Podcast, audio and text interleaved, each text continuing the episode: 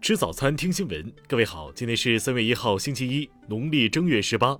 新阳在上海问候您，早安。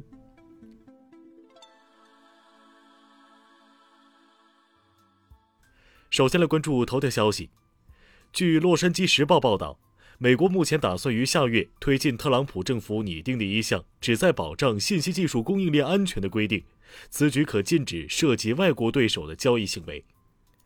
美商务部周五发表声明称，这一规定旨在防止外国对手利用信息通信技术服务供应链中的薄弱环节。可信赖的信息通信技术及服务对我国国家安全和经济安全至关重要，这仍是拜登政府的头等大事。美前商务部长罗斯曾将中国、俄罗斯、伊朗、朝鲜和古巴等国政府列为外国对手。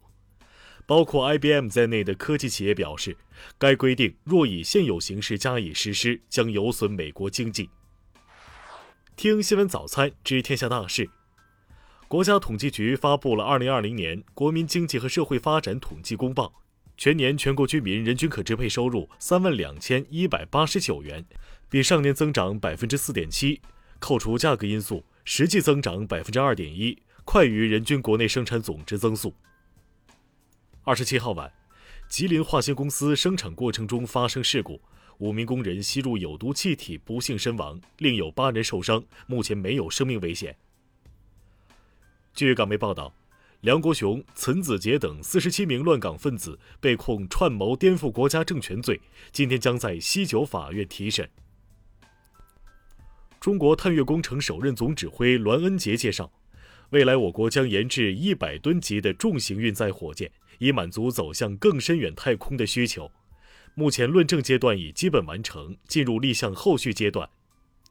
据统计局数据，中国全年移动互联网用户接入流量一千六百五十六亿 GB，比上年增长百分之三十五点七。年末互联网上网人数九点八九亿人，其中手机上网人数九点八六亿人。二十八号。国家统计局发布的二月中国采购经理指数为百分之五十点六，较上月回落零点七。PMI 增速已连续三月出现小幅回落，但数值连续十二个月保持在荣枯线以上，这表明我国经济总体延续扩张态势。中国海油宣布，山西临兴气田探明地质储量超一千零一十亿立方米。目前，气田正进一步加快勘探开发，建成后将大大增强华北地区清洁能源供应能力。二十八号下午，由中国政府援助的首批科兴新冠疫苗运抵菲律宾首都马尼拉，菲律宾总统杜特尔特赴机场迎接。下面关注国际方面。当地时间二月二十七号，美国纽约市多个亚裔团体发起反针对亚裔仇恨犯罪的抗议。当天下午，数百人参加了抗议活动。近日，美国极右翼团体匿名者 Q 举行了集会，这些特朗普的支持者坚称，特朗普会在今年三月四号就职成为美国总统。有分析人士警告，他们也许会选择在这一天对国会发动第二次冲击。美国食品和药物管理局批准强生公司研发的新冠疫苗推入紧急使用。公共卫生专家认为，该疫苗只需接种一剂。有助加速推广疫苗大规模接种。黑客组织近日在互联网上发布数百份疑似英国外交部内部文件，指称英国长期豢养一些中介机构，操纵别国媒体或自媒体大 V，达到削弱战略对手的目标，其中尤以俄罗斯受害最甚。韩国统计厅发布的数据显示，二零二零年韩国人口自然减少约三点三万人。这是有相关统计以来，韩国一年内的出生人口首次少于死亡人口。德国总理默克尔近日在欧盟国家领导人视频峰会后表示，欧盟预计将在三个月内研发出数字化的疫苗护照，有望在今年夏天帮助欧盟国家内部恢复人员流动。二零二零年，新冠肺炎疫情使全球航空业遭受前所未有的硬着陆。国际航空运输协会表示。鉴于全球疫情仍在蔓延，预计今年航空业大规模复苏前景堪忧。据英媒报道，昂山素季领导的缅甸全国民主联盟计划组建一个临时政府，与该国的军政府抗衡。目前，他们正在寻求美国、英国和联合国对这一新机构的正式承认。下面来关注社会民生。今天起，中小学教育惩戒规则试行将实施。为防止将体罚和变相体罚行为作为教育惩戒，规则细化了击打、罚站、罚抄写等七类不当教育行为。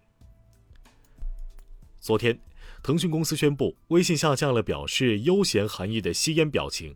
北京市控烟协会表示，二零一七年起就致信腾讯，希望带头戒烟。腾讯的决定虽迟但到，是一件好事。近日。西安一男子趁公交司机下车的间隙将车开走，路上连撞三辆车。民警称该男子系醉酒状态，称对其提起刑事诉讼。湖北黄石一辆无牌电动三轮车被交警拦停后加速逃逸，交警被半挂在驾驶室旁拖行约四公里。目前，三轮车司机已被当地警方刑拘。在明知蟒蛇是国家一二级保护动物的情况下，四川一对夫妇仍购买了十七条用于表演，其中六条属国家一级保护动物。近日，两人因犯非法收购、运输珍贵濒危野生动物罪，分别被判处有期徒刑十年和五年六个月。下面来关注文化体育。昨天。上赛季中超冠军江苏足球俱乐部宣布停止所属各球队的运营，并表示期待社会有识之士和企业洽谈后续发展事宜。在日本滋贺县大津市举行的马拉松比赛上，铃木健悟以两小时零四分五十六秒夺冠，成为历史上第一个全马跑进两小时零五分的黄种人。昨天，TVB 举办直播特辑，怀念演员吴孟达。汪明荃、苑琼丹等好友一人出席。当地时间二十七号，考古团队在意大利庞贝古城遗址附近挖掘出一辆装饰华丽、几乎保存完好的四轮马车。意大利文化部门称，这是一个与众不同的发现。以上就是今天新闻早餐的全部内容。如果您觉得节目不错，请点击再看按钮。咱们明天不见不散。